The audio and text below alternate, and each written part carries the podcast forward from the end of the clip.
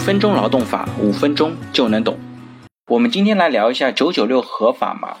那中国高科技互联网公司实行九九六的传统呢，已经由来已久了。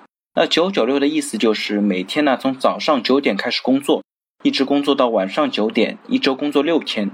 这几天呢，关于九九六的话题又一次被顶上了风口浪尖。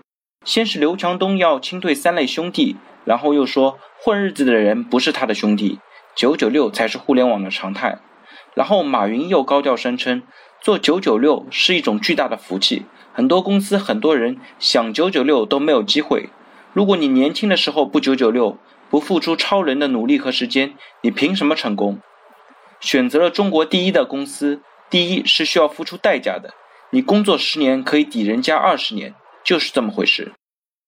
而另一方面呢，受不了九九六的人会抱怨自己除了工作完全没有了生活，没有时间休息、生活、恋爱、照顾家人，最后生病只能去 ICU，九九六变成了 ICU。九九六的制度又通常不给加班工资，本质上就是资本家剥削劳动人民的借口。那作为一个严肃的劳动法节目呢，我们的观点是很鲜明的。九九六当然可以作为个人奋斗的方向，但绝对不能够成为企业管理的强制制度。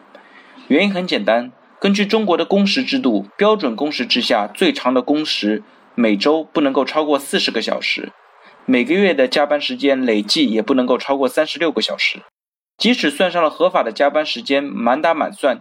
一个月合法的总工作时间大概在两百小时左右，综合工时和不定时工时本身也是比照标准工时来制定的。虽然会有一定的弹性，但是呢，也是需要保证员工最基本的休息权利。那九九六呢？很显然，一天要工作十二小时，一周六天，每周呢就要工作七十二个小时，一个月要工作近三百个小时。从任何角度来说，它都是明显超过中国劳动法律标准的。那作为企业来说，如果在规章制度当中明确公司实行九九六的工作安排，必然会造成巨大的法律风险。第一，如果企业不给加班费，那可能会在特殊的时期引发集体主张加班费的诉讼，甚至引发群体性的事件，给企业带来不可挽回的损失，甚至可能成为关键时候压垮企业的最后一根稻草。第二呢，长时间强迫员工高强度的工作，会引发高发的病假率，甚至猝死等工伤事件的发生。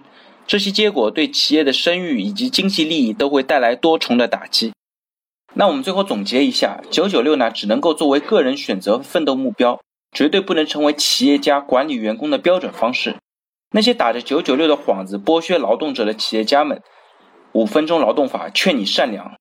你可以鼓励员工奋斗，但绝不可以强制用九九六的方式来剥夺他们的时间。好了，大家如果对我今天的话题有任何的问题或者建议，非常欢迎在我的音频下方留言，也非常欢迎将我的音频转发给有需要的朋友。那我们下一期再见。